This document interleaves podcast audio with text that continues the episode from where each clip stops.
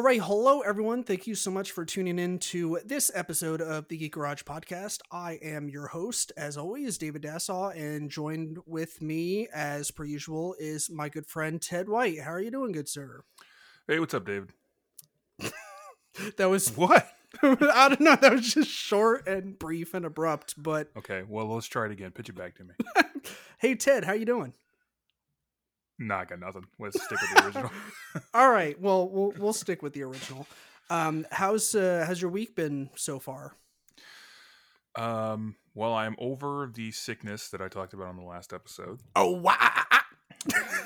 I'm still down with that sickness, believe me. Uh, yeah, that sickness never leaves. No one's breaking that fever. 25 long, long years of that. Yeah. Uh, I mean, so I'm, o- I'm over that. My allergies are not bothering me as much. I'm starting to, you know, I'm getting my springtime armor, as it were. Mhm. Um, the time change fucked with me. I forgot about it. yeah, just And I woke up and I was like, wow, I slept a long time. No, I didn't. Fuck you, time. yeah. I actually, with the time change, uh, not only did I lose an hour like everyone else that is subject to daylight savings time spring forward, but I ended up sleeping in or not uh, sleeping i woke up an hour earlier than usual because i was suffering from seasonal allergies and my body was just like no fuck you david like you're not gonna get any goddamn you want nice sleep. things? Wrong. yeah so but i like you have experienced a, a slight lifting of my seasonal allergies here in the last couple days which is great because seasonal allergies blow and they're nothing to fuck with in the south so um That is Yeah. true. yeah that's always a good thing but alas seasonal allergies are not what we're here to talk about today what we are here to talk about is one of you and i's favorite uh favorite monster um monsters i guess Yeah, uh, creature feature. yeah yeah and that is mr king kong himself you excited about this Yeah, I mean, I love King Kong. Uh, going back to when I was a kid, I mean, obviously, you know, growing up, uh, 60, you know, 50 or 60 years after the movie came out originally, you know, King Kong was already firmly in the, in the, uh, in the cultural bedstone at that point, of course. So, right you know, I, I can't really remember a time when I wasn't aware of King Kong. Um, and I think like all kids, I was super into like dinosaurs and creatures. So, right you know, seeing the movie for the first time, I was just like, whoa. And, and you know, I, I just never really grew out of that. So I'm very excited. Yeah, same. I, I King Kong and Godzilla, which of course we will get to. Uh, they were definitely, Definitely. definitely ingrained in my childhood. Uh, just like you said, I, I was. Uh, the same goes for me. Like my childhood was all like your prototypical boy stuff, as far as like right. the things you're interested in, minus like the sports stuff. I just that that I could never really get into. Um, I I tried, but I am just not an athletic person, and I think I found that out really early on. Um, so I was like, you know what, I'm gonna stick to like my wrestling. strengths. Yeah, play to my strengths. I'm gonna stick with like my WWF wrestling action figures and like my Godzilla and King Kong action figures and my Power Rangers. I had a lot of action figures growing up. I Um, could tell. but yeah, uh, I don't know where they all went. I think my parents just one day while I was at school, they were like, "Ha ha, yeet them into the sun." and uh, I came home and I was like, "Where's that?" And they're like, You're a man now. Deal with it. "Uh, yeah, it's it was like the, the Catholic version of a bar mitzvah. right, yeah." Um, minus the dun, dun, dun, dun, dun, dun, Yeah, minus the dun, Hava Nagila. or- And, uh, yeah, and lifting me up A few chair. changes, but right, but for the most part, still plenty. essentially, though, the same. right um and i i did rock some sideburns so that's you know that was a thing Hmm. uh but anyways uh, god we are really great at getting off track and right off That's the bat all we're good at, in fact. um so yeah we like i said we're here to talk about king kong i'm excited ted i know you're excited um we uh we, we've kind of been putting this out there for the uh, last couple of episodes uh just a, a thank you to our current subscribers and if you're a new listener of the podcast, welcome. Uh, thank you so much for choosing our podcast as one and to prepare to be listen let down. right. Well, we will do our best to rise to the level of mediocrity, uh, to, to the point where you're like, well, that wasn't an hour wasted. It, It wasn't an hour gained. right. I didn't gain anything. However, nothing was lost. Um, They are pleasant enough. Like, right like our goal is is to make you get to that point at the end where that scene from billy madison isn't running through your head where he's like what you just said is beyond the dumbest thing that i've ever heard in my entire life. Everyone in this room is now dumber for having to listen to it. Therefore i award you no points may god have mercy on your soul. Like that's our goal is to hope that avoid that uh, if at Right. all possible. Yeah. yes um but yeah um i think uh i think we'll we'll try and keep our intro short for this episode um We're doing a great job so far.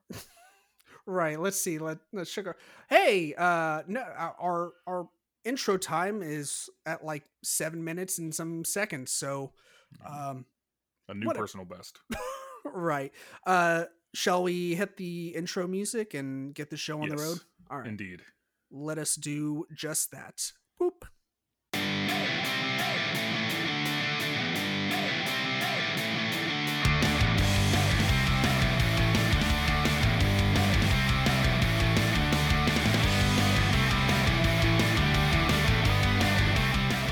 All right, so Ted, before we get started on uh, talking about some King Kong and his future films, you want to go over the Facebook poll? Yeah, that seems like a good enough place to start. Yeah, it's, uh, it's usually when we do it, right at the top. Uh, so, our Facebook poll this week was simply what's your favorite King Kong film? Easy enough. Um, and I'm excited to say that no punches were thrown and uh, no A insults new personal best. right no insults were hurled which is also great however um uh, i the results we got i was expecting i don't know how ted was expecting the results but he was definitely i don't want to put words in your mouth but slightly disappointed i think was Um, I, I don't know if disappointed is the right word. Um, to, to be disappointed, you have to have expectations. I don't. well that's fair yeah. Um.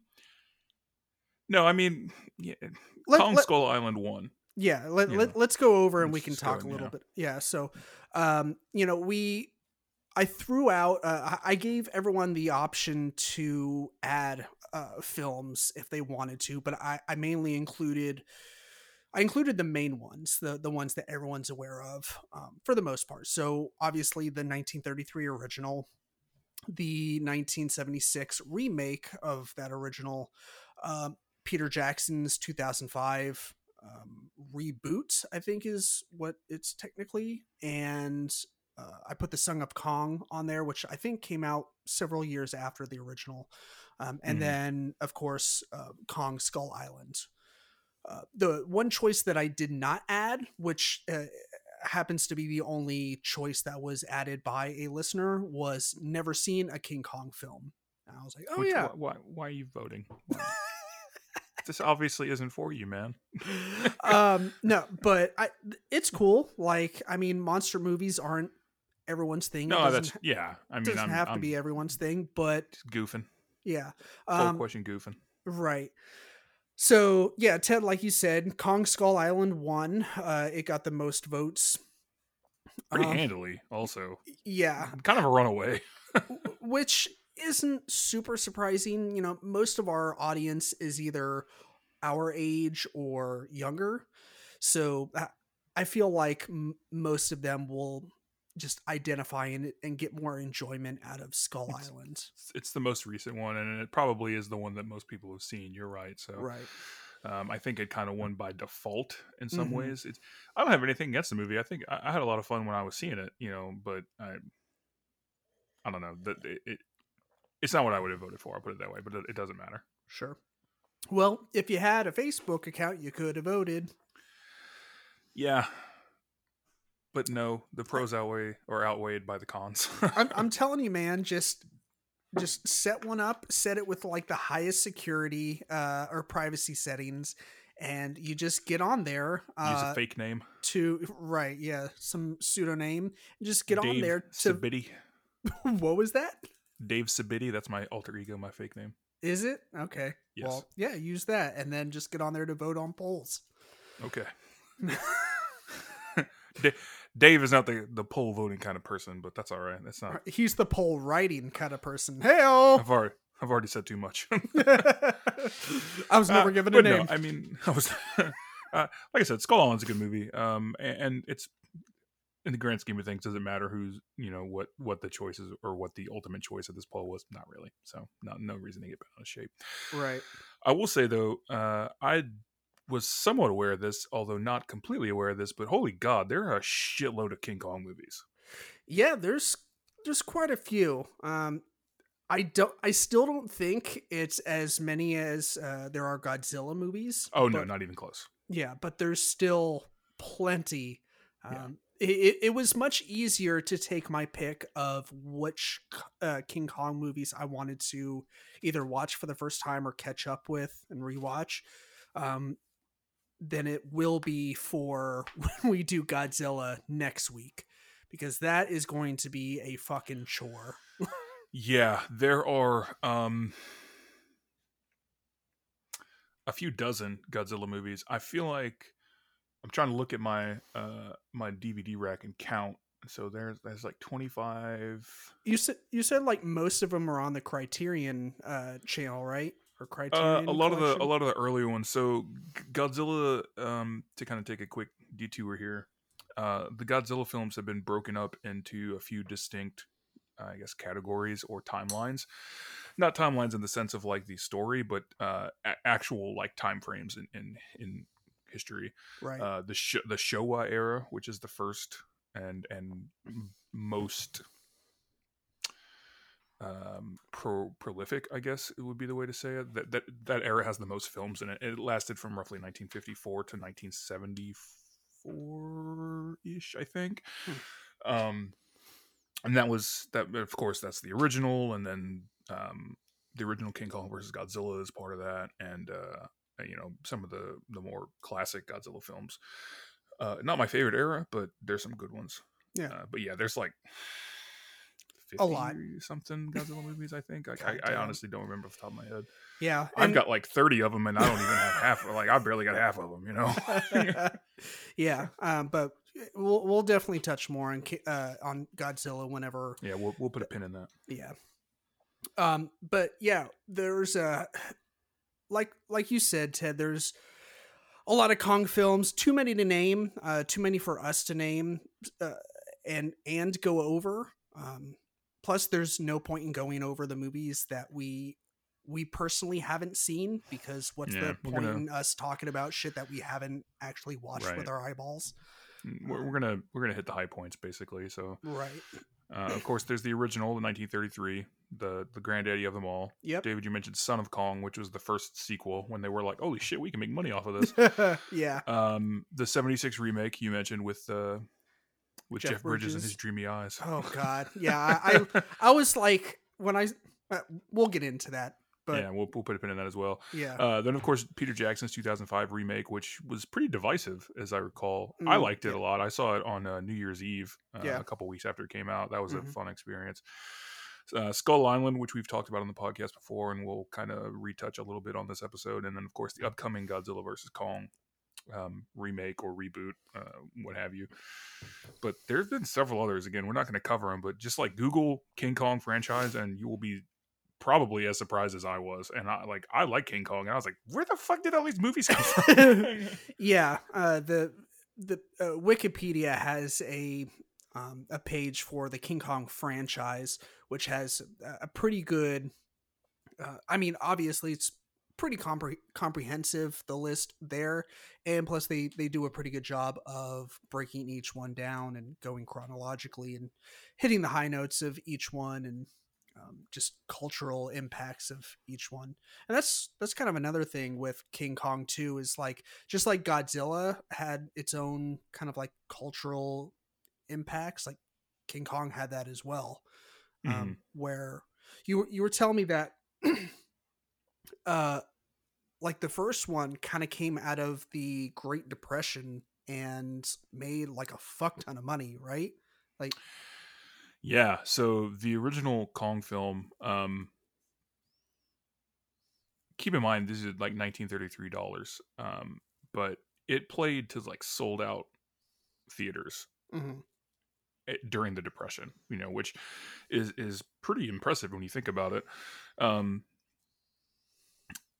it's kind of tough to say how much it made on its initial run because theaters and movie going was very different then than it is now so it's not like now you know if you don't make 100 million bucks opening weekend or within the first couple of weeks like your movie's a failure you know right. Um, but but it's it made something like uh I think it was like 1.5 billion. adjusted yeah Uh, no, I, yeah. th- I think that that that was in 1933 dollars. Was like Holy one, shit! I know 1.5. it, it got it got re-released several times over the years as well. So like it Right. got re-released in like um I think it was like 36 or 38, and then it got re-released in like 1962, and then a couple other times because like people just loved it. And again, the movie going experience, the movie watching experience then is, is very different as compared to now. Yes. It's you know Yeah. everything comes out on DVD now, or everything's available to stream now. Whereas obviously then you know they Yeah. didn't have streaming for one thing, but they also didn't have um, like VHS or DVDs like like we've had since the 80s really. hmm Yeah, for all you young heads out there, um, there there was once upon a time uh, a, a point in existence where the only time you could go see a movie was in the theaters, and Yeah. your, your only hopes of seeing it again was hoping that they re-released it in theater, theaters like they did with King Kong. Either they re-released it in theaters or it was like the Sunday night movie of the week or something. Mm, Um, you know, I, right. I've had this conversation with other people, like um, you know, some of my buddies and their their younger siblings, but like it's it's weird now because it seems like people watch a movie once on Netflix or wherever, and then they just kind of like, yeah, I've seen it, and that's the end of it. Whereas, like, I remember when I was growing up, like they would replay the same movies because they'd get a contract or something for for three months and they'd play it like twice a week and you you would like that was what you watched that was what there was you know? Right. yeah. um tbs showed first blood 15 times in a four day span and that's just what you had you know um which is you know obviously that's a, a little bit of a, a hyperbole but Mhm. it's very it's very different so um but yeah i mean it made a shitload of money getting back to to king kong which um is is pretty crazy and again now you know you look and you're like oh $90000 opening weekend even even adjusted for inflation that's not too crazy but you know um keep in mind this is again 1933 nobody's making any money and it's the height of, dep- height of the depression so it, it was a phenomenon you know Right. Yeah. yeah, for sure. Um well, since we're kind of uh already on the the topic of the first one, you want to talk a little bit about the first one? yeah absolutely So yeah, the first one, uh, like we said, it uh, debuted in 1933 in the Great Depression, um, where everyone was super depressed and no one was making any no fucking happiness money. allowed Yes, no happiness, and it was black and white in real life. Like yes all the movies there, like and TV show, like they, those were in black and white, but like life was actually in black and white, like Pleasantville. Mm. So Yeah. yeah. that's that's how sad it was. Um, but yeah, it, it was directed by Merian C. Cooper and Ernest B. Shodes Schoedsack. I I think is how you say it. no one no one knows Yes, it's it's a myth. Um, and it it had Fay Wray, Robert Armstrong, and Bruce Cab. Ca- it's I believe it's Cabot. Cab- Cabot. cabot Um, yeah or or he could be like French. bruce cabot Cabot. Yes. That's Cabot. Yeah. no, he's American. God damn it. Um, but uh, yeah, I, so I when I re what I thought was rewatching, um, and what I still think is re- rewatching, I wasn't sure if I actually saw this movie before, and I was like, I I wa- I was watching, I was like, God, like I felt like it would come back to me as I was watching it, but I was like, I feel like I hadn't seen this before, but um, I'm pretty sure I saw it in my film class my senior year of high school. hmm Um, and so yeah, that that's kind of where I landed. I so I definitely officially rewatched it the other day, and um, the obvious things aside, like technological advances, um, over you know almost a hundred years ago, and just other things that you just kind of have to give this movie a pass for. Like I think this movie holds up. Um, yeah, Ted, I, I, agree, hundred percent. Yeah, Ted, you were you texted me. Uh, I, I, think you watched it or rewatched it the night after I did, and um, you texted me about the music, and I was like, "Yeah, goddamn, yeah. like the music is fucking dope." Yeah, um, the I mean, it starts with the overture, the classic. You know, I wish I wish movies still did that. Um, I know but, it's it's a lot of fun. Yeah, uh, it starts with the overture, and then of course that fades right into like the theme, and and it's just like it it it really sets the tone well, and then once the movie gets going, and like Kong's theme, and the more um like the swells as the action happens, like I feel they really like man. Say what you want about the quote unquote golden age of Hollywood in the 20s, 30s, 40s, etc. But like they had it fucking down when it came to music. Mm-hmm. Um, most scores now are like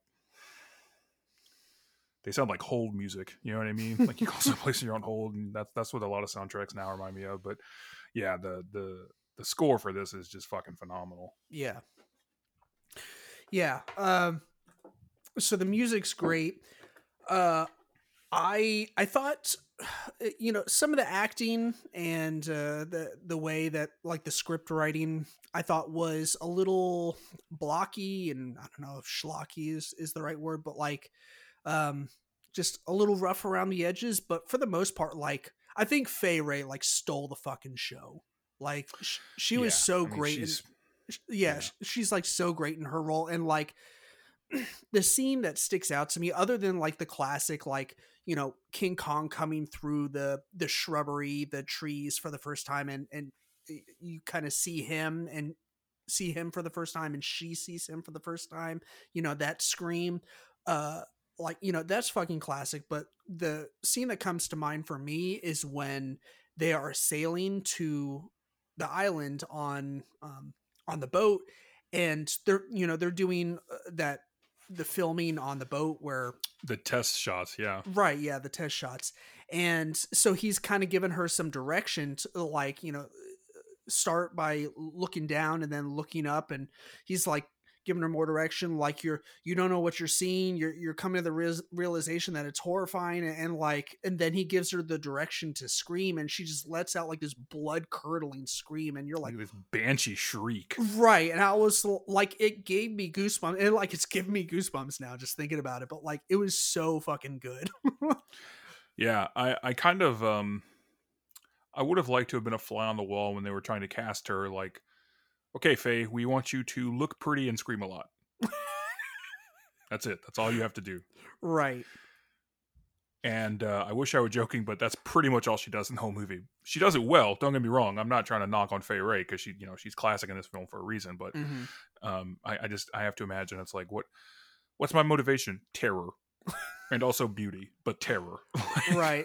And also that's, you know, w- without without saying like that's kind of a sign of the times, right? Is, yeah, for sure. I mean, there's female yeah, roles you, in movies. You, you yeah. Uh, I think you texted me about this a little bit uh, as you were watching it, and you were like, "Some of this dialogue is questionable at best."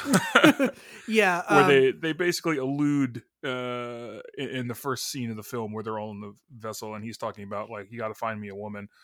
For the picture and he's like oh you know women face more danger in new york and they're like yeah i bet from guys like you and i was like whoa yeah and then like the uh the diner scene where he uh, he catches her like uh, uh right after she's like trying to shoplift um, from the the shoplift the apple from the newsstand mm-hmm. or whatever um, and he buys her a cup of coffee or whatever and he like proposes that she be her her leading actor in his movie and she's like, dude, I just met you like two minutes ago. Yeah. And, hey, do you want to come away with me to this mystery island? right. She's like, woman I just met. Right. And and she responds basically with, "What? I've always wanted to be an actress." and I was like, um, I don't know, maybe it's just me, but I was, I was just getting some like weird, creepy vibes from that. yeah, But uh, I- feel like that's a combination of sign of the times and also like she can't say no, otherwise the movie stops. So they had to write it that way, you know. So right, um, I, I did notice. I mean, not to jump the gun and and jump to uh, Peter Jackson's um Kong film, but I noticed that they did kind of uh, do a little bit of a head nod when um, Jack Black's character uh, basically does the same thing for Naomi Watts's character, and they kind of they redo that scene, but they make it flow a little bit better. So it's it's like one of the many homages to the original film. Uh, there's a but- lot of those in, in the Jackson film, which Yeah. we'll, we'll get to. right yeah but yeah that's um you know it, it's just one of those things um but all things aside i i think this movie kicks ass um uh the the claymation i thought like was was actually fun to watch like yeah it's kind of goofy and silly but you know it's it's what they had to work with back then and you know all things considered i Yeah. think they did a great job It, I think it, a lot of it, a lot of the effects hold up really well. Um, Right. I, I, you know, you mentioned it, and I agree. If nothing else, this movie is definitely a technical triumph. Um, right it's not it's not the first movie that had a lot of effects or a lot of um, stop motion effects like that. I mean, like Ty- Tyrannosaur came out before this. I think it was before this, and that you know that's a dinosaur movie with a lot of stop motion, and you know there were other epics certainly before this. Um, King of Kings came out in the first the first version came out in 1925 or something, I think. So I mean, Mhm. you know, Hollywood was making epics, literal epics before this. So this definitely wasn't the first, but I think that uh, this one worked in a way because, you know, it was it's a creature movie, you know, it's a monster movie, so it's got a, a little more going on with it than just like uh you know, like King of Kings, which is a Bible story, or um, Ben Hur, which is a Bible story. With nothing against those, I like both of those movies, but you know, this had this this this had a broader appeal, I would say. Right. Yeah, for sure. Um, and kind of on that note, you know, we were talking a, a second ago about some, you know, underlying themes that the Godzilla movies have. Um, but this one, uh, King Kong, it's pretty different in terms of like monster movies and the underlying theme it has. And I, I noticed in in your the notes that you added, um, you have man's penchant for cruelty and greed. Yeah, yeah. Uh, that that's that was actually something that like was at the the the tip of my tongue, and I just couldn't put it into words, and and that's pretty much perfect. I think. Yeah, I think that that you can view this movie in a few different ways or through a few different lenses. Mm-hmm. Um, I think that's one of them. You could you could view it as a critique of either or both man's penchant for cruelty and greed, or as a uh, critique of capitalism in that like it's just about in, in a lot of the same ways about that cruelty and that greed of like the subjugation of this creature for profit right Mhm. um uh several people throughout uh throughout the time since this movie was released have said that it's an allegory for colonialism and or um f- fear of race mixing Sure. uh one famous critic said that uh or at least I presume a famous critic, I can't recall their name at the moment, but uh, said that this was basically a movie about the fear of of uh, of uh, black men taking white women. Except in this case, it's not a man; it's a literal ape, which of course is you know a, a long held racial sure. uh, thing, um, very gross racial thing. Mhm. Uh, the director denied that, and he was like, you know, we we didn't have any any of that set out. Um, or that wasn't the point of the film yeah. uh, what what uh, excuse me what Merian Cooper said is that it's uh, it's about modernity versus the ancients and essentially the fact that primitive man will be doomed by modern society. Um, you know, his original idea for the film struck when he was walking through New York and he looked up and imagined an ape on top of uh, the Empire State Building, Right. and then kind of worked backwards to to step one from there. Yeah, I, Um, I, I thought that was a fun little tidbit. I, I read that as well in the, the Yeah. movie trivia. Like I didn't I didn't know any of the backgrounds, like kind of Mhm. what you said leading up to that moment, but I I did read that in the trivia and I was like, that's kind of fucking cool. Like a way to come up with a you know a movie premise is to basically sort of reverse engineer it. right. Yeah. Yeah. Um. So, you know, I- I've talked about this before on the show. We've talked about this before on the show. I personally don't like to assume intent mm-hmm. um, on the part of creators unless it's very glaringly obvious. You know, with something like Birth of a Nation, there's not really a second way to view that film. Mm-hmm. Um, you know, but I also don't want to take away what anybody else got from it um, within reason. I mean, obviously, if you were like King Kong is actually about how space aliens probe my ass, I'd be like, Nah, dog, I think you were wrong. Uh, but any any critique in good faith, I feel like is you know valid.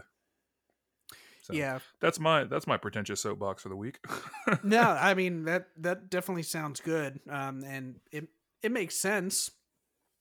Um, I yeah, I'd I'd say greed and man's penchant for greed is uh, an accurate um, assessment on the film like and it, mm. it is kind of like the underlying theme of all the movies where they go you know they arrive at the island either accidentally or on purpose and you know they regardless of whatever happens like however endangered their lives are through the events of uh, what take place on the island, they still hope to make it off the island with some form of cash making opportunity, right? Yeah. Go ahead. And I was just gonna say, like, and that I think that is a, a pretty much a constant with all the Kong films is like they get to that moment where getting off the island alive just isn't good enough. Like for, it's kind of secondary, right? right. It, for some of them, uh, uh, like for a lot right. of like the crew, like the you know quote unquote cannon fodder, like the the ones that you don't really get to know that much. Like you know, it's good enough for them to get off the island, but you know, for certain other characters, you know, at the the top of the casting list, uh, you know, they're they're still looking to leave with some you know money making opportunity in their pocket. Yeah, I mean. Uh, uh Denham says it. He's like, "Oh, you know, now we've got Kong. We're rich boys. You know, we're, we're going to be millionaires." Right. And uh, it's like, yeah, dude, you could have died horrifically, like several times. right. So, but uh, you know, again, that just kind of plays up to to the penchant for for cruelty and greed, like we talked about. Um, we, we, we touched on this, and I meant to bring it up then. I, I should have, but uh, I had a little brain fart there. Been hitting the head too many times. Uh, there's one line that really jumped out at me as being like really, really weird, um, mm-hmm. and it's it's part of the whole scene where uh, the first mate and uh, Fay Wray's character quote unquote f- falling in love, and uh, he's just like, well, you know, I guess I love you. She's just like, but you hate women. I was like, what the fuck? yeah, I I thought that was really funny. Like, uh, I don't know if it was intentional comedy or maybe um, you know, the, the sign of the times slash you right. know conversation has changed in the last ninety years. But I was just I had forgotten about that, and I was very taken aback by it. I was like, what the fuck? Who's what? Who says that? uh, well, I mean, granted, up until that moment, he did do a really good job of giving her the impression that he, more than anyone else on the ship, did not give True. a shit about her and True and loathed her uh, her existence. loathed her presence. Right? Yeah. yeah. Um, which I mean is a. Uh, uh, you know, a tried and true setup for a budding romance. You know, the the oh, classic oh, like butting heads blossoms into a either a friendship or a, a, a love interest of some sort. So you know that that was yeah. I, I, I bought into it a little bit. You know, I I thought it was decent enough. I, I did think it was kind of funny, and, and I have to imagine this was intentional. Where um, towards the start of the film, the the director character Denham is talking about nobody cares about good pictures. They want to see romance and da da da da da. Saying you know, oh, all the critics say, oh, you got to have some kind of romantic subplot or it's not a good film. And then halfway through the movie, they shoehorn in, you know, this weird conversation about how suddenly I've hated you for the entire forty minutes up to this point, and now we're in love and we're engaged. right, like uh, within the span of um, this boat ride and what we went through on the island and then going back like we decided that we're gonna get fucking married but hey what Yeah. like the average lifespan was well like 45 back then 12 minutes, yeah. I guess when you see a bunch of your crewmates horrifically murdered by a giant gorilla creature, Right. you take uh, you restock uh, take take stock in life in a Yeah, different way. you just fucking shotgun life you just from then on you freeball it forever. right i'm gonna freebase the fuck out of life yeah, uh, I don't know. Eh, The 33 movie to me is um is like almost untouchable. I mean, there's problems Yeah. with it for sure. Some of it you can hand wave away as being like, oh well, it was 1933. What do you expect? Um, but it, it just man, it's it's a classic for a reason. Like I yeah said. I, I I don't like you said that no one can touch this movie and I, I think it will stand the test of time like it should be taught in in film school and in like intro at least intro level um, film classes and, and whatnot so yeah you want to talk a little bit about the 1976 remake Yeah, uh, I personally don't have a lot of thoughts on it. I know you just uh, just watched it. I don't know that I've ever seen this whole movie. Yeah. Uh, so this was, um, well, aside from Skull Island, which I mean, I, I watched that, what, maybe like a month and a half ago, two months ago, something like that.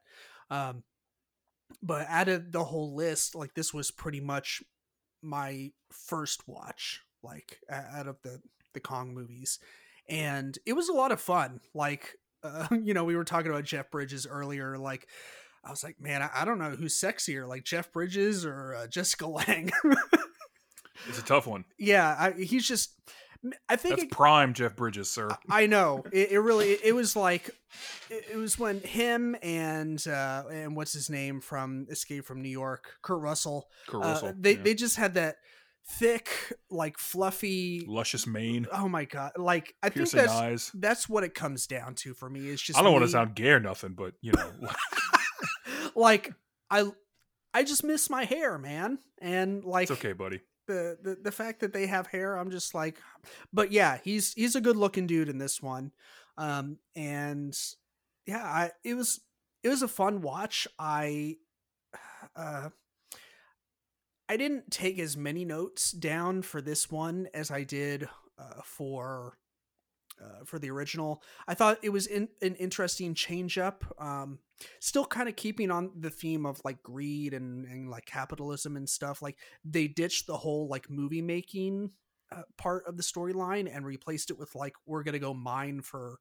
uh, oil, which I think is more um, in tune That was with definitely like the very Skull Island- topical for the 1970s. right I- that that was going to be my guess like if i had like one or two more days to dive into research for this episode i, I would have do- dove more in deep into uh maybe the, the reasoning for writing that into the storyline and Hmm. uh that that was going to be my guess was that it was like the whole oil thing was a yeah, the oil crisis and, and and everything was yeah, that was definitely more topical in the 70s. Yeah. Um, but you know, there, there's that. And also I found it really interesting that this was pretty much the only Kong movie uh, that I know of. There, there might be another one that I haven't seen or just some a part of one that I'm not thinking of, but this is the only Kong movie that you see you get a scene in between them leaving the island, escaping the island, going back to New York where they're on the boat. Like all the other movies skip that part, which kind of annoyed me because I was like, how the fuck do you get Kong like like keep him sedated and then get him on the boat like uh, I just I mean granted none of them actually showed them getting Kong onto the boat I guess that just isn't as interesting um to to add into a movie as it as it is just to kind of make it up in your head how it would happen Right. but it is the only movie uh, like i said that i know of that has like a scene back on the boat um, and some interaction with kong um, you know because she's uh she's back uh they're they're all back on the boat they're he- heading back to new york and uh i can't remember if like kong is making noise or or what but like she goes to see him like uh, and and look at him through like the grate uh, down below, and and like he sees her and basically starts freaking out because like he's angry. He realizes that he's captured and um, he's still like pretty sedated. And you know he starts shaking the boat so much that she ends up falling through the the grate, and then you get this really cool scene of like his arm reaching out and like catching her, uh, which you know, granted it's like late seventies um, uh, animation or special effects, so it looks a little, you know, uh, blocky, but uh, it was, you know, it was still kind of fun to have that the in between scene that I felt was kind of missing Right. from some of the other Kong movies. It's a little grounding. Yeah, yeah, for sure. Doesn't this one kind of climax at the uh, the World Trade Center instead of the Empire State Building? Or I would. I, I haven't seen the end of this movie, Okay. um, so I'm I'm not 100 percent sure. I would presume so. Like I said, I've, I've only seen bits and pieces of this film. Yeah. and, I don't know that I've seen enough to really even even say that I've seen bits and pieces of it. Really, but yeah, that's um, I wouldn't be fair. surprised. Yeah, I, I'm pretty sure. Like the the first one took place at the Empire State Building, right? Right, which was at the time, I believe, the tallest building in the world. Right. Um. So yeah, uh, a- and, then uh, the the World Trade Center wasn't built by then, or wasn't built at that point, right? Um, Right. So I would assume that in the 70s, it would have been the tallest building in the world. So they might have updated it for that. Yeah. Um. So yeah, that that was uh, another little difference uh, between um, the the original and this remake. So, um, yeah, we can we can jump ahead, uh, Ted, uh, unless you have any other thoughts you want to add. I mean, it's it's cool if you Nope. don't, like you said. You, Jeff Bridges, very dreamy. Moving on. Uh, Yeah. The 2005 Peter Jackson uh, remake.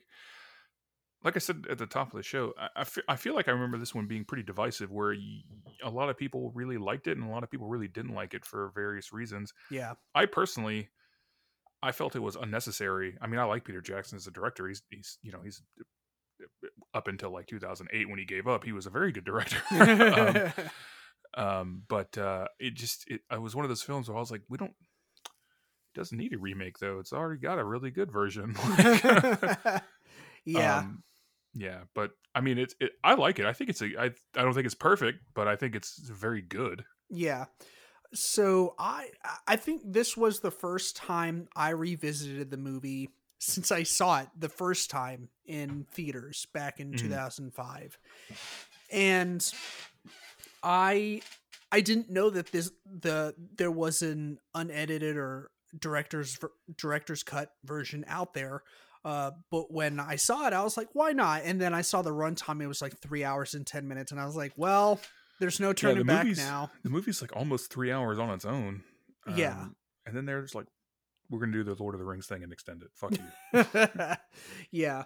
Um, so you know, uh, say what you will about the long run run time. You know, I, I get it, but what I think this movie kind of benefits from with its long run time is the ability to elaborate a little bit more on those moments in uh, especially the original that they could only touch on for you know a minute or two before moving on because I, I don't know I, I think just the the average runtime of a movie back then just wasn't as long.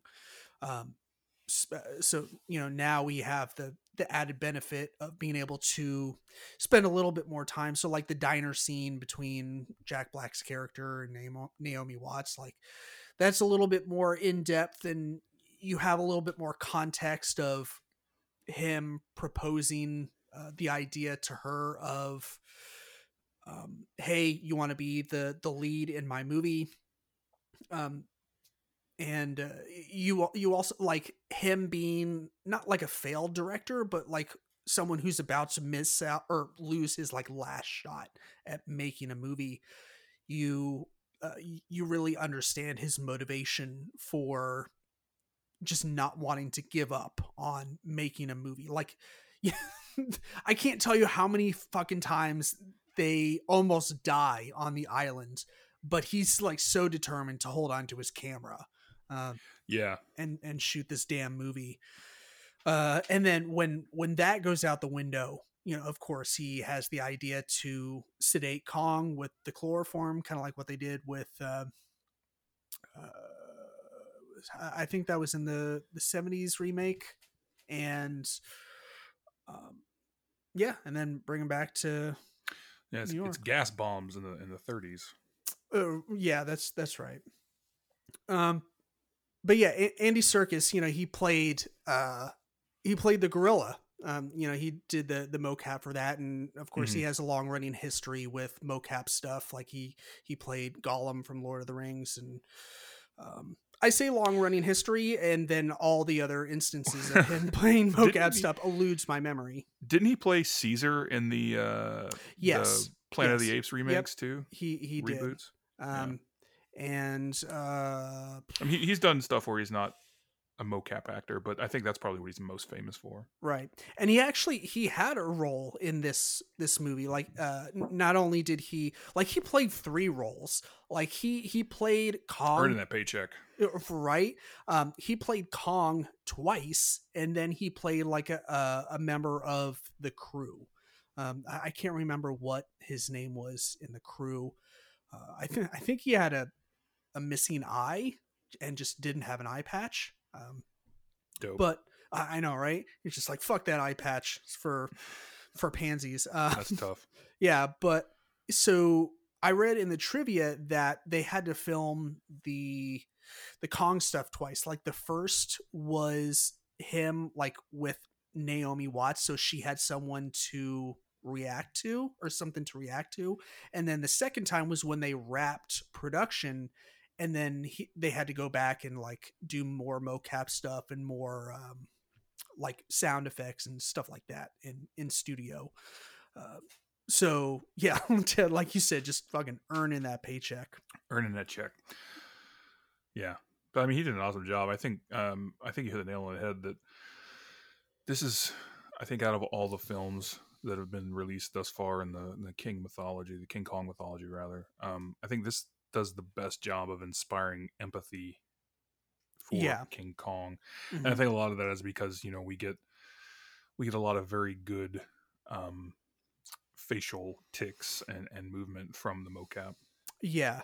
Yeah, for sure. That's that's definitely one thing that the progression of technology has afforded this movie is it's just like you said the ability to get more uh, facial stuff out of the the CG and whatnot, and plus, you know, like I uh, said at the the beginning, with that added time, we have the ability to get more elaborate scenes and just more scenes in general with um, with Naomi Watson uh, and Kong. Like, I I just I, I thought it was amazing and just so endearing the scene where like it's it's kind of like the first scene that they have together where they're not being attacked by other uh you know monsters and creatures where um oh yeah it's where she like tries to run away and he's like pissed. And so she's like doing her little vaudeville dances and and like pretending mm-hmm. to fall down and he like starts cracking up and and he starts like pushing her down with his finger and stuff. Um i, I thought was a lot of fun.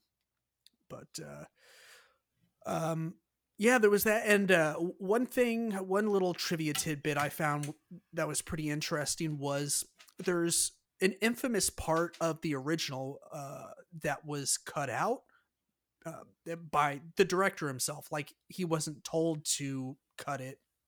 Um, he he made the executive decision, and it was, uh, you know, there's like consistencies with every Kong film. Um, you know, eh, or you know, there's the ones that the original did, and then all the others kind of with their head nods to the original. And one of those mm-hmm. is the the infamous um, giant tree trunk or, or uh, just tree, I guess, um, that that acts as a bridge between the two land masses. Right. Um, and, and the the people are trying to cross it, get away from Kong, and he takes the tree trunk and like yeets them into the canyon. Basically, yeah, right, where he's like shaking the tree trunk and, and, like trying to shake them off, and a lot of them, you know, end up falling down. Some survive, some don't. but in the original he uh he shakes them off and there's a scene where the the people that survive the fall there's these giant fucking spiders that come out of nowhere and just fucking eat those people. And he uh, they were showing that to test audiences back uh, before the movie was released in 1933 and like people were just terrified. Like they had never seen anything fucking like this in their entire lives. Um, and he was like well we should probably take this out. Yeah it's funny that you say that because um, when i saw this in theaters like I said, I saw it on New Year's Eve with with some friends at the time, and they all like had the same reaction to Jackson's version because it has that scene where they where Right. they fall in and there's like the insects attacking them Mhm. and they were they were just like oh fuck and like left the theater and then came back in a couple of times to see if it was over with yet and I oh was like, wow That- sissies yeah I I don't think I've ever experienced anything like that where people, uh, at least not that I I know. I mean, it's probably happened and I just didn't notice it. But um, yeah, that that was definitely a, a head nod to the original. Is Mhm. uh, Jackson wanted to include that scene kind of as a head nod to the OG and how they he had to take it out, and he's like, "All right, I'll I'll throw it in there." Um, You know, as a callback. I think uh uh, there, there's well, I don't think I know. There's a lot of a lot of nods and homages in this film to the original, in particular. Um, Mhm. And, and- not just to the original film, but also to the original cast and crew. Um, there's a part where um, they're talking about trying to get a woman for the picture, and they end up getting Naomi Watts, and and they're just like, well, what about Fay Wray? Well, he's I think the the exact line is like, what about Fay? Oh, well, she's doing a a picture with RKO, which is obviously that's a nod to Fay Wray. RKO is who released the original Kong, and then uh, I believe it's Denham who says like, uh, she's doing something with uh, Merian. I should have known, uh, course, which is a reference to the original director. right. Um, there, there's a lot of stuff like that. I mean, Peter Jackson is like king of the nerds, basically, um, in, in a positive way. I don't mean that as, as a slight. You know, Right. he's like basically the nerd king at this Yeah, point. Um, yeah, there's there is a I noticed a lot of like meta head nods in um i when I rewatched it uh, yesterday and today because you know it's very like film. three and a half hours had to split it up over you know two days. But um ah, there was one other thing that I, I wanted to to mention and um it just slipped my mind. Um yeah um yeah uh uh, ted do you, you have any other thoughts on um the peter jackson remake reboot uh, Um, you want to call it No, I mean I think it's a good movie. I, I think it's it's flawed in a lot of ways, but I, I still think it's a very good film and, and definitely worth checking out. Yeah, I, I think so too. I, I think it's definitely worth a watch, at, at least a once over. Um, yeah, you want to jump into some Skull Island to round this bitch off? Yes. Cool. So yeah, Skull Island, which was our uh, highest voted uh, Kong movie in the the Facebook poll, um, by uh, Mr. Uh, Director Jordan Vogt Roberts. Vought Roberts. I, don't know how you. No one knows it's provocative. Uh, yeah, this is um, this is a weird one. Like I said, I, I had a lot of fun with the movie, but I also kind of think that the best part of the movie is its poster Okay, because it has a fucking dope poster. it it does have a dope poster. the the apocalypse now rip uh i like that a lot um i i do agree with your thoughts. We talked about this a little bit um and then you i see it in your notes here. It's it's i think it's a good idea. I agree that it's a good idea to go with a different storyline than than just rather than just reboot the same king kong movie we've seen you know yeah, three or four times and, and at least talked about three times already on the show. Um and plus it makes sense uh since they're building the you know quote unquote monster verse like it, Yeah, it didn't 100%, really didn't really fit that narrative if their Mhm. their play was to eventually bring in godzilla plus john goodman you know Yes. nothing wrong with that absolutely not Um, I I will say though, I think that some of the characters in this movie I just actively hate. Um, it yeah that's that's a actually a comment from the director he was like yeah there's too many uh too many actors in this um, I- just I feel like um, I spent a large portion of the movie being like, why are Tom Hiddleston and Brie Larson here? Like, why are their characters here? I have nothing against Tom Hiddleston and Brie Larson, Brie Larson as people. You know, I just why why are their characters here? Like, I I would have much rather seen the movie where it was just um, John Goodman's character, Samuel L. Jackson's character, and the rest of the soldiers, and then um, John C. Reilly's like you know shipwrecked or plane plane wrecked guy. Yeah. That that's a personal complaint though, and, and like I said, I, I still had a lot of fun with the movie. I think that there are a lot of awesome awesome pieces of this movie that don't necessarily add up to an awesome whole, if that makes sense. Yeah. It's the the the best line, of course, in the movie is is that a monkey? Is that a monkey? yeah, that's one of my favorite lines in movie history. I will I will admit. Yeah. I do think that there's some the the good outweighs the bad though. I don't just want to shit on this movie because, like I said, I had a lot of fun with it. I, I liked it a lot when I saw it. Um, I think the skull crawlers are fucking dope. Uh, That is probably oh, the high yeah. point of this movie for me. yeah the uh, yeah those were fucking creepy as hell um Yeah. and but yeah the and that was with uh oh yeah that that was the other thing i, I wanted to touch on the other consistence and and head nods is um you know uh, other than like the the tree tree trunk thing like that was one thing that Kong always does with like the the snapping prey, right? Like he takes their jaws and like just fucking breaks the jaws, like rips Yes. their mouth open. Yes, Like it's fucking iconic, like, and it's so good. Like every time you see it, you're just like, yeah, like, like you just rips Yeah. the jaw open, and like I, I think in Peter Jackson's uh, movie, like he actually rips his tongue out with his mouth. I was like, holy shit. yeah, Um, it, it's really great in the 33 version because you can see the the like the clay blood, and I'm just I, I had forgotten that when I was rewatching. I was like, damn, they really went for it. Oh yeah. Um, and, like Hays Code. right and, and the fact that like they uh,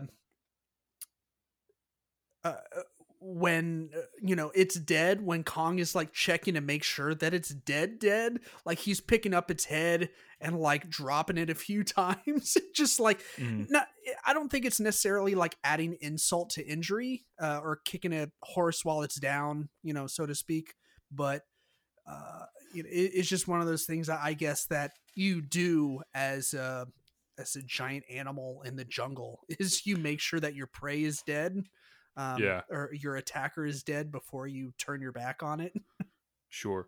One other thing about this movie that I I, I like that I think works, um, given well, it has to given the context of the MonsterVerse, but I think it works within this film itself as well. In Skull Island, is that they really make it a point to say that Kong is not fully grown or not fully developed.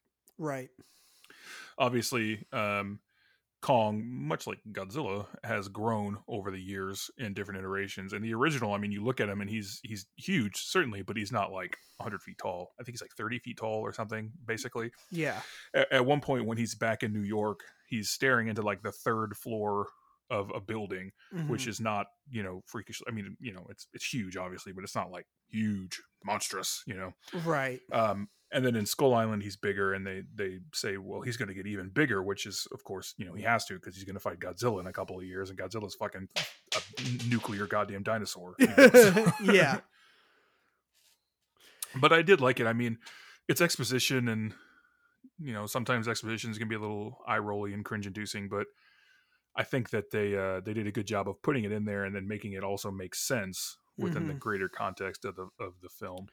Yeah, one thing that I really appreciated about this movie, you know, you you said like uh, you you mentioned the thing about Tom Hiddleston and Brie Larson, their characters, like why are they here? And I think that's you know that's fair. Like it, it I I- I think that's just a that's an a also just a fair assessment on the movie as a whole. Like there's just too many people in it. Um, I think maybe he did that uh, as a way to have like some cannon fodder, Some just just some maybe. people to to get rid of.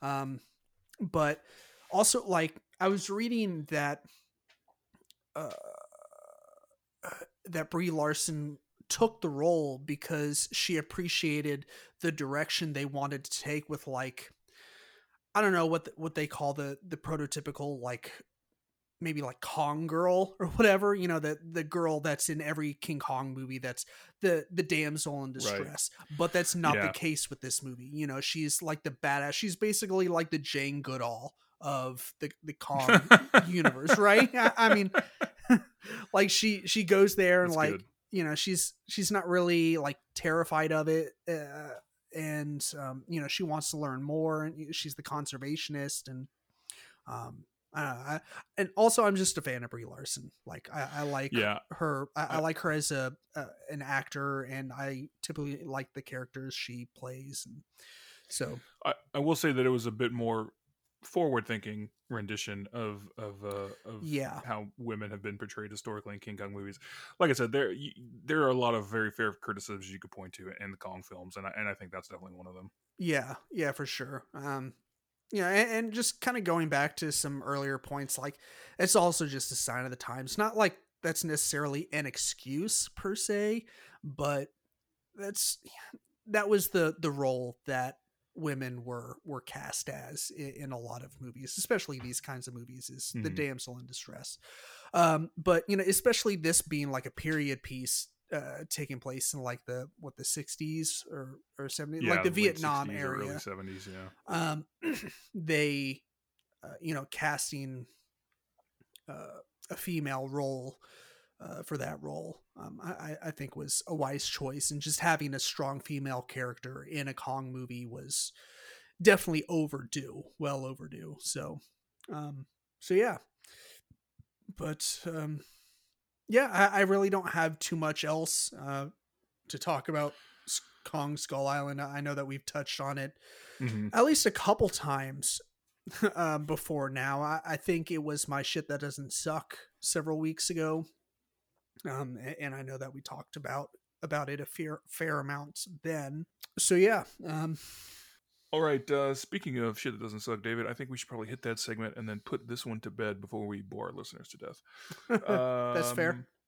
Yeah. So I will go ahead and go first and knock mine out. Uh, Criterion, the Criterion channel, um, has had a uh, a curated selection recently over the last couple of months called uh, New New Korean Cinema. I think um, it's mm-hmm. it's basically a curated list of of pretty um, popular as well as important films from uh, Korean directors over the last 20 to 25 years, uh, roughly. Uh, hence the new, right? Um, uh, so I've been going through it. I I'd seen some of the films that that uh, that were a part of this list. I mean, some of the, you know, the the the usual suspects you might say were mm-hmm. were on there. Um, one that I hadn't seen that I'd always heard about uh, from director Park Chan Wook, uh, who is probably most famous for the Vengeance trilogy, which includes uh, Old Boy, which I would say is probably his most famous film. Sure. Um, the movie of his that I watched that I had not seen but had had come heavily recommended is called Joint Security Area. Um, it's Whoa. a mystery. It's a mystery movie uh, of sorts, um, set along the DMZ between North and South Korea. Hmm. There is an incident so they bring in some neutral parties to investigate and it kind of spirals from there. It's very good very very good film. I cannot recommend it enough. It's called joint security area. It sounds fucking hardcore just by the title. Yeah um if you've ever seen any of uh park chan-wook's films he has a penchant for brutality i would mm, say. yes. Um but not without not without purpose. It's not just violence for the sake of violence, right? Which I'm not against. I mean, I like goofy, bloody action movies, uh, but his his his always serves a greater purpose or a greater theme. Yeah, for sure. I mean, and if you've ever seen Old Boy, you know exactly what yes, we're talking which, about. Which Old Boy fucking rules. Yeah, that, that really should have been my shit. It doesn't suck, but I haven't watched it in a while, so I went with this one. yeah, I saw that one once, and I was like, man, it's gonna be a while before I'm able to revisit this because my yeah, head you, head just exploded. do not forget that movie you've seen it. uh, yeah. Um, well, that's cool. I'll definitely have to add that to my list. Um, you said it was on the they added it to the Criterion uh channel or streaming service? Yeah, uh, it's on the Criterion channel, which is their streaming service. Ten bucks a month, and uh, they have a, in my opinion, a better selection than Netflix. Um, okay. Of a lot of different stuff. They have um, the curated lists like this new Korean cinema, as well as they had one for 70s horror uh, around last Halloween. Oh, dope. Um, they they put out different stuff like um, February. Their big push was for like uh, black voices and black filmmakers. Sure. Um, for March, which is Women's History Month, they're doing a, a lot of spotlights on like um, female empowered cinema as well as cinema written and directed and produced by women. Mhm. Um, so they do, they do a lot of theme stuff like that, as well as I mean, all uh, not all the movies, but a lot of movies that are in their collection uh, are available to stream, as well as some other movies that you know that uh, are not part of the quote unquote Criterion collection, but are available to stream on the channel. So uh, it's it's ten bucks well spent in my opinion. I, I I was a charter subscriber, and I'm gonna probably be a subscriber until they either cancel the service or I drop dead. So. yeah, that's that's pretty cool. Um, speaking of uh, female empowerment and and black uh, mixture of Black History Month and women's um, what, what did she say it was women's women's Women's appreci- History Month. Uh, sure yeah. Um uh the the director uh nia dacosta who did the um the candyman remake or reboot or whatever she was Mhm. just tapped to do captain marvel 2 which is pretty exciting. So um that was just that was news that just broke like yesterday the day before so that's pretty cool. All right so for my shit that doesn't suck i'm gonna do something a little different. Uh i i've only done music and and albums uh, once or twice, but uh, you know, since my movie watching here for the last week or so has basically just been straight up King Kong, and we just talked about King Kong. That's kind of off limits. So I'm doing music, and um, I have been listening to the fuck out of Dance Gavin Dance's live album, the Tree City Sessions 2. It's kind of sort of live. Uh, they recorded it to it, it was when they were going to when when they planned on doing it uh, initially they were going to do it live like Tree City Sessions 1, the original, but uh, they then COVID happened, but they still wanted to do it and release it as an album. So they what they did was like they set up in a recording studio but they all played together as a band from start to finish. So they basically played like a like a whole set um, with no breaks in between. Um, so they have like uh, like the the transition music that they use in their live performances they actually used on the album too um, so it's just like a super fun album to listen to um, and, and plus you get to hear like the new clean vocalist that's been around for the last couple albums Tilian um, you get to hear him do past songs that were sung by um, like Jonny Craig and the other clean vocalists that have been around so that's pretty interesting uh, but yeah, like I said, I've been listening to the shit out of that album. It'll probably end up being like you know at the the Spotify Wrapped at the end of the year. Like it'll probably be my like most listened to album for the year. So uh, yeah, it's um it's been my soundtrack while I craft and make all these tumblers. And if you've been following me on social media, you know that I've been doing a shit ton of crafting as well. So which is all available on our Etsy shop, which is a great segue into into our yeah our closing cl- spiel. yeah Yeah, that is uh Etsy Geek Garage Creations, right? Geek Garage Gear. It was Geek, Garage. Gear. It, it was Geek Garage Creations, and then we were like, "Hey, there's alliteration in Geek Garage Gear," so we Mm. chose that one. All right, so Geek Garage Gear on Etsy. Of course, you can find us on Facebook, Twitter, which we never use, Instagram. uh, just search for Geek Garage. All that is in the show notes, um, Yep. as well as geekgaragepodcast.com.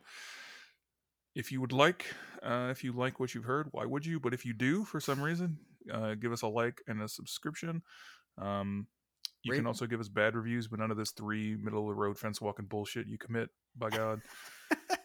Uh, that's all free. if you feel so inclined to throw us a few doll hairs, we do have a Patreon. Tiers start as low as two dollars, and there's a five dollar tier also. That's for the big spenders out there. yeah, Um, get you a lot of cool perks like a uh, uh, an exclusive button and sticker combo that David will send to you, uh, should you be so inclined. We promise it doesn't have COVID germs on it right. um, as well as doing some things like an exclusive group on Facebook uh, and uh, perks like helping us program the show. That doesn't sound like a perk, but it is. You get to choose what we talk about, yeah, and we'll maybe do the research for it. Possibly. Probably not though, but we'll see. Yeah, like the Avengers bracket brawl. Uh, if you are part of our Facebook group, that's a, a thing that we've been doing for March because March Madness and and all that. Um, the the fine folks uh, of our Patreon team. Um, we haven't come up with a snappy name for it yet, but that's also on the to do list. The Geek uh, Garage Gatreons. That's, no, that's not. That's pretty funny. Uh, but yeah, they they helped us come up with that idea, and it's uh, it's been going pretty gangbusters. I think uh, a lot of people have been having fun with it. A lot of people are upset. Um, they're like, I refuse to participate because, like, one of the first seeds was Iron Man against uh, Black Panther, and that one stung a little bit for a few people. Mm. Um, yeah. I mean, it just stings in general, but yeah. Um, but yeah, you, you do get to you know just help us decide on you know future content like ted said and future episodes and other fun engaging things that we do with the rest of the audience. So um, get to be a part of that. But yeah um that'll do it for this episode folks. And as always be kind stay geeky and eat lots of cheesecake. Bye. Bye everybody. Bye everybody